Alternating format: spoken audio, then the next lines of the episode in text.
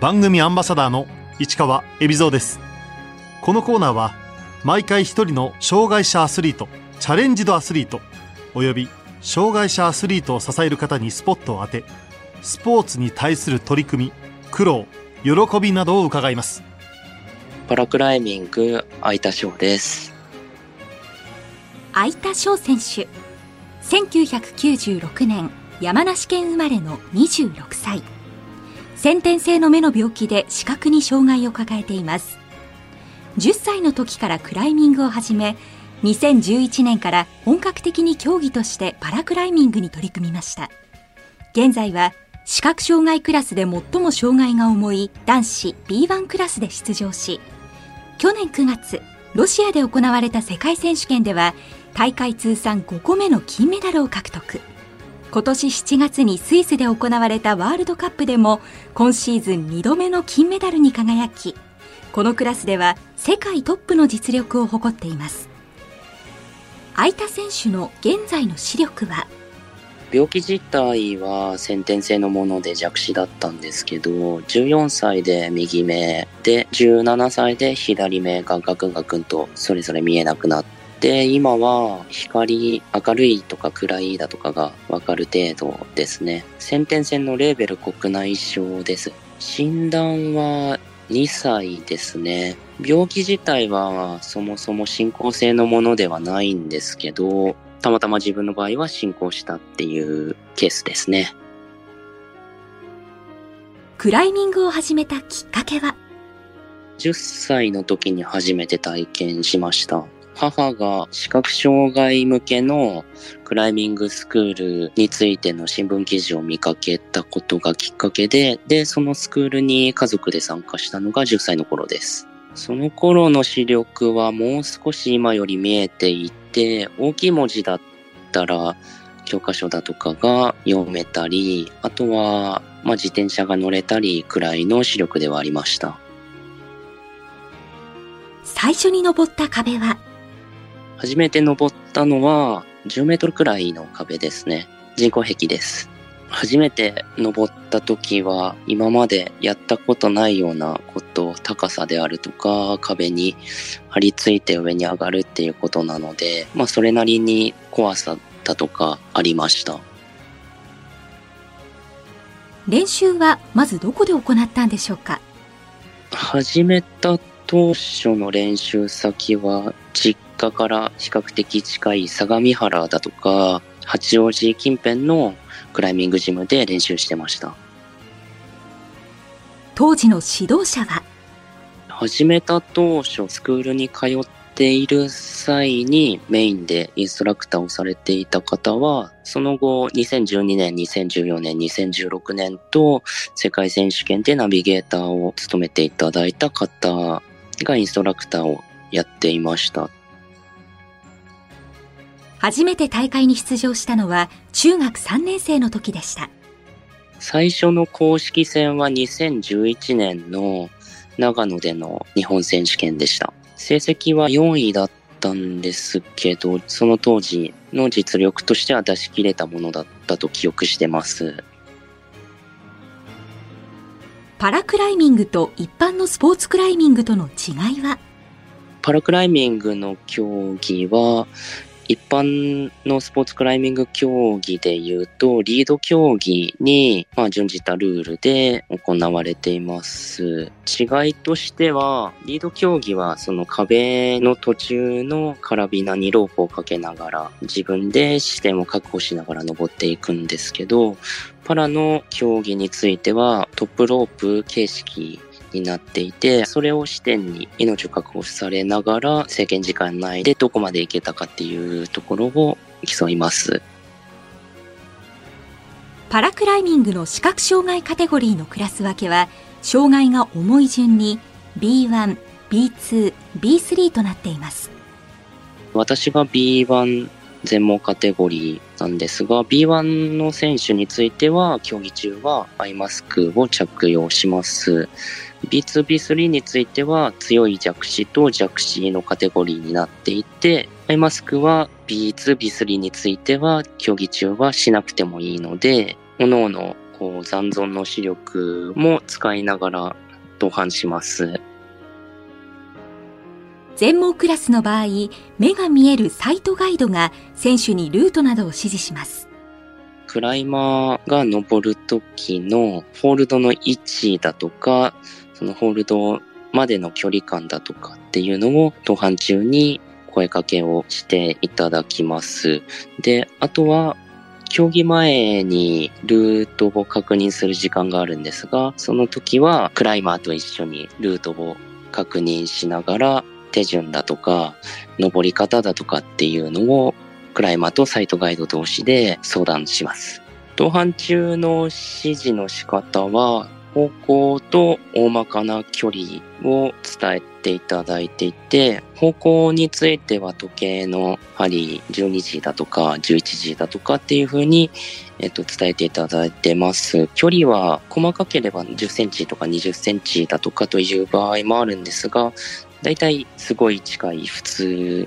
遠い、すごく遠いくらいのご段階程度で大まかに指示していただいてます。ルートを事前に確認するそのオブザベーションの段階では、まあ、私とさんがつの日本選手権からこのろくがつとしちがつのワールドカップでのサイトガイドの田中さんとは、地上からのオブザベーションの時はににん羽織でもって大まかな距離感だとか方向だとかっていうのを確認してます。もらった指示を頭の中でどのように描いているんでしょうか。だいたい事前に方向だとか距離だとかっていうのを伝えていただいている段階で、自分の中で頭の中で地図を作るようにしていて、ルートの大まかな構成、その直通して右上して直通してだとか、そういった大まかな構成をまず覚えて、その後でキーになるようなポイント、一番難しいセクションについてはもう少し細かく、起点のホールドからにじに行った後じゅうにじに行ってじゅうじに行くと、もう少しこう具体的に落とし込んで、体の動かし方も思い浮かべながら事前にイメージしてます。サイトガイドはどうやって探すんでしょうか。日本チームの場合は原則各選手につき各ひとりサイトガイドでペアで出るようにということになっていて、多くはクライミング仲間同士でお願いし合っていることが多くて、まあその時々都合の合う方、よく登ってる方っていうふうにその時々お願いしてますね。相田選手が初めて出場した国際大会はにせんじゅうにねんパリで行われたパラクライミング世界選手権でした。当時は視覚障害の ビーツー カテゴリーから出場して、にせんじゅうにねんは優勝ですね。全然分かっていない状態だったので、正直びっくりしました。パラクライミングの視覚障害クラスでは日本も強豪国の一つです。日本が視覚障害カテゴリーが強いのは、おそらくその視覚障害向けのクライミングスクールがあったことで、視覚障害者の中で、まあ、クライミングの認知度が高かったり、視覚障害者がクライミングする土壌があったことが、強い選手が出てくる要因だったんじゃないかなと思います。他のカテゴリーについては少しずつ選手が出てきている状況です。にねんおきに行われるパラクライミングの世界選手権。にせんじゅうにねんに優勝した相田選手は、その後も ビーツー カテゴリーで優勝しさん連覇。しかしよん連覇がかかったにせんじゅうはちねん大会は欠場しました。にせんじゅうはちねんは就活で国際大会は出ていなくて、にせんじゅうきゅうねんから国際大会再び出るようになりましたね。にせんじゅうきゅうねん、相田選手は現在の勤務先である三井住友海上あいおい生命に入社しました。働き始めてからも競技が続けられるように、スポーツ選手での就職先を探してました。にせんじゅうきゅうねんから働き始めていて、一定のデスクワークをしつつ、練習だとか競技会の参加についても業務として今は続けています。気持ち新たににせんじゅうきゅうねんを迎えられたと思います。にせんじゅうきゅうねんにフランス・ブリアンソンでのパラクライミング世界選手権に出場しました。本来なら世界選手権はにねんおきに開催しますが、にせんにじゅうねんは東京オリンピック・パラリンピックが予定されていたため、前倒しでにせんじゅうきゅうねんの開催となりました。空いた選手は復帰してすぐに優勝。ブランクを感じさせない強さを見せました。フランス・ブリアンソンは ビーツー カテゴリーで出場して、海外の選手の面々が少し見たことなくて強い選手がたくさん出てくるようになって、とても刺激的でした。ところが、去年くがつにモスクワで行われた世界選手権では、クラス分けの条件が変わり、空いた選手は強い弱視の ビーツー クラスからより障害の重い全盲の ビーワン クラスに変更になりました。にせんにじゅういちねんからクラス分けが全員の選手が受けることになって、目の状態自体は変わってなかったんですけど、新しいクラス分けのルールだとかに沿って ビーワン に移動になりました。にせんにじゅういちねんくがつの世界選手権から戦うクラスが強い弱視の ビーツー クラスから全盲の ビーワン クラスに変更になった空田選手。戦い方はどう変わったんでしょうか。まあ、まず持ち物が一つ増えたっていうことと、あとは今まではコールゾーンから壁に向かっていく時だとか、その会場の雰囲気だとかがなんとなく明るさとかスポットライトの感じだとかで分かっていたんですけど、ビーワン に移動してからはコールゾーンからもアイマスクをしているので、周りの状況雰囲気っていうのは音だけになってたので、少し勝手が違うなとは思いました。環境が ビーワン クラスに変わっても見事優勝した相田選手。世界選手権ではごどめの優勝。意義ある金メダルでした。モスクワ大会は出番が一番最初で、そのオブザベーションもきっちりナビの方と落とし込みきれてない状況でもう自分の出番になったので、サイトガイドの方ともども半分パニックになりながら登っていたわけなんですけど、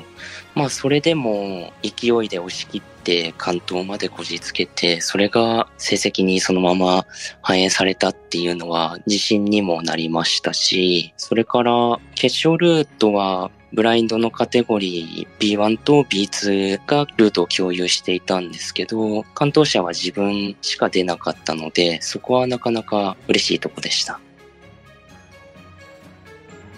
相田選手は今年のしちがつようかここのかにスイスのビラールで行われたワールドカップ最終戦で今シーズンにこめの金メダルを獲得。今年から新たに相田選手のサイトガイドを務めているのが田中誠二さんです。誠二さんにはじゅうにがつから岩登りを教わっていて、それがきっかけでもあってさんがつの日本選手権からサイトガイドをお願いすることになりました。誠二さんはクライミングのインストラクターをされていて、にせんじゅうきゅうねんから視覚障害の選手のサイトガイドを、もともと別の選手のサイトガイドもされていた方です。コンペですとか、岩場でのクライミングですとか、もっとこう、自己完結的なクライミングをしたいなという気持ちがあって、私のホームジムの店長が、誠司さんとインストラクター同期だったっていうつながりもあって、誠司さんに教わることになりました。田中さんのサイトガイドとしての長所は、コンペの場においてもなるべく自分の力で登れるように、トライ中の声かけっていうのはかなり他の選手よりは少ないです。ただそれができるのはオブザベーションをすごく入念にしていって、そのルートのキーになるようなことっていうのをすごくこう短い時間で簡潔に伝えていただいているので、実際のトライではそれが実践できてるんだと思います。去年の東京オリンピックからスポーツクライミングが正式競技になり、日本人メダリストが誕生。パラクライミングにとっても大きな追い風になりました。オリンピックメダリストとの交流は、これまでの世界選手権だとか、ろくがつのインスブルク大会なんかは、一般の競技も近い日程、あるいは同時開催で行われてたので、そんな中で一般の選手もパラの競技に応援に来てくれる選手も多くいて、それは本当に嬉しかったです。普段アニメをよく見ているという相田選手、どんな作品を見るんでしょうか。モスクワから戻ってきた時はにしゅうかん自宅隔離だったので、前から好きだった無限のリバイアスをもう一回見たりだとか、進撃の巨人をまた頭から見返したりだとかっていうのをしてました。見るって言っても音だけです。まあストーリーは音だけでだい絶対分かることが多いですし、セリフがなくて分からないところもよくあるんですけど、まあ、それはそれですね。現在の練習拠点はホームジムは海老名のクライミングスペースレッジです。外の岩場は季節によるので、これからだと小川山、水垣山とかあっちの方面ですね。相田選手にクライマーとしてこれからの夢を伺いました。コツコツ経験を積み重ねて、もっと強くなりたいなと思ってます。まあ、クライマーとしてもっと強くなりたいなと思うし、まあ、もしかするとそれが人間的な面にも反映されてくるかもしれないです。壁を登り切った時の気持ちは、まずは登り切ったら嬉しいですし、まあ、登り切って嬉しいですけど、まあ大体そのまんまこう、でもあそこはこうした方が良かったんじゃないかだとか、ここはあやったから良かったんだなみたいな自分の中で反省会は始まりますね。相田選手にとってパラクライミングの魅力とは、年齢性別だとか、障害だとか、そういうことを超えて楽しめることだと思います。というのも、いろんなクライマーがいるわけですけど、登る岩だとか、そのルートっていうのは同じなので、それはなかなかクライミング独自のことで面白く感じる要因なんじゃないかと思います。まずは、その登る行為そのものがまず楽しいですし、登りきれてもそうでなくても、どうやったら上手くなるんだろうだとか、強くなるんだろうだとか、どうしたら登れるんだろうっていうことをこう考えて実践してっていう、その繰り返しが一番面白いんじゃないかと思います。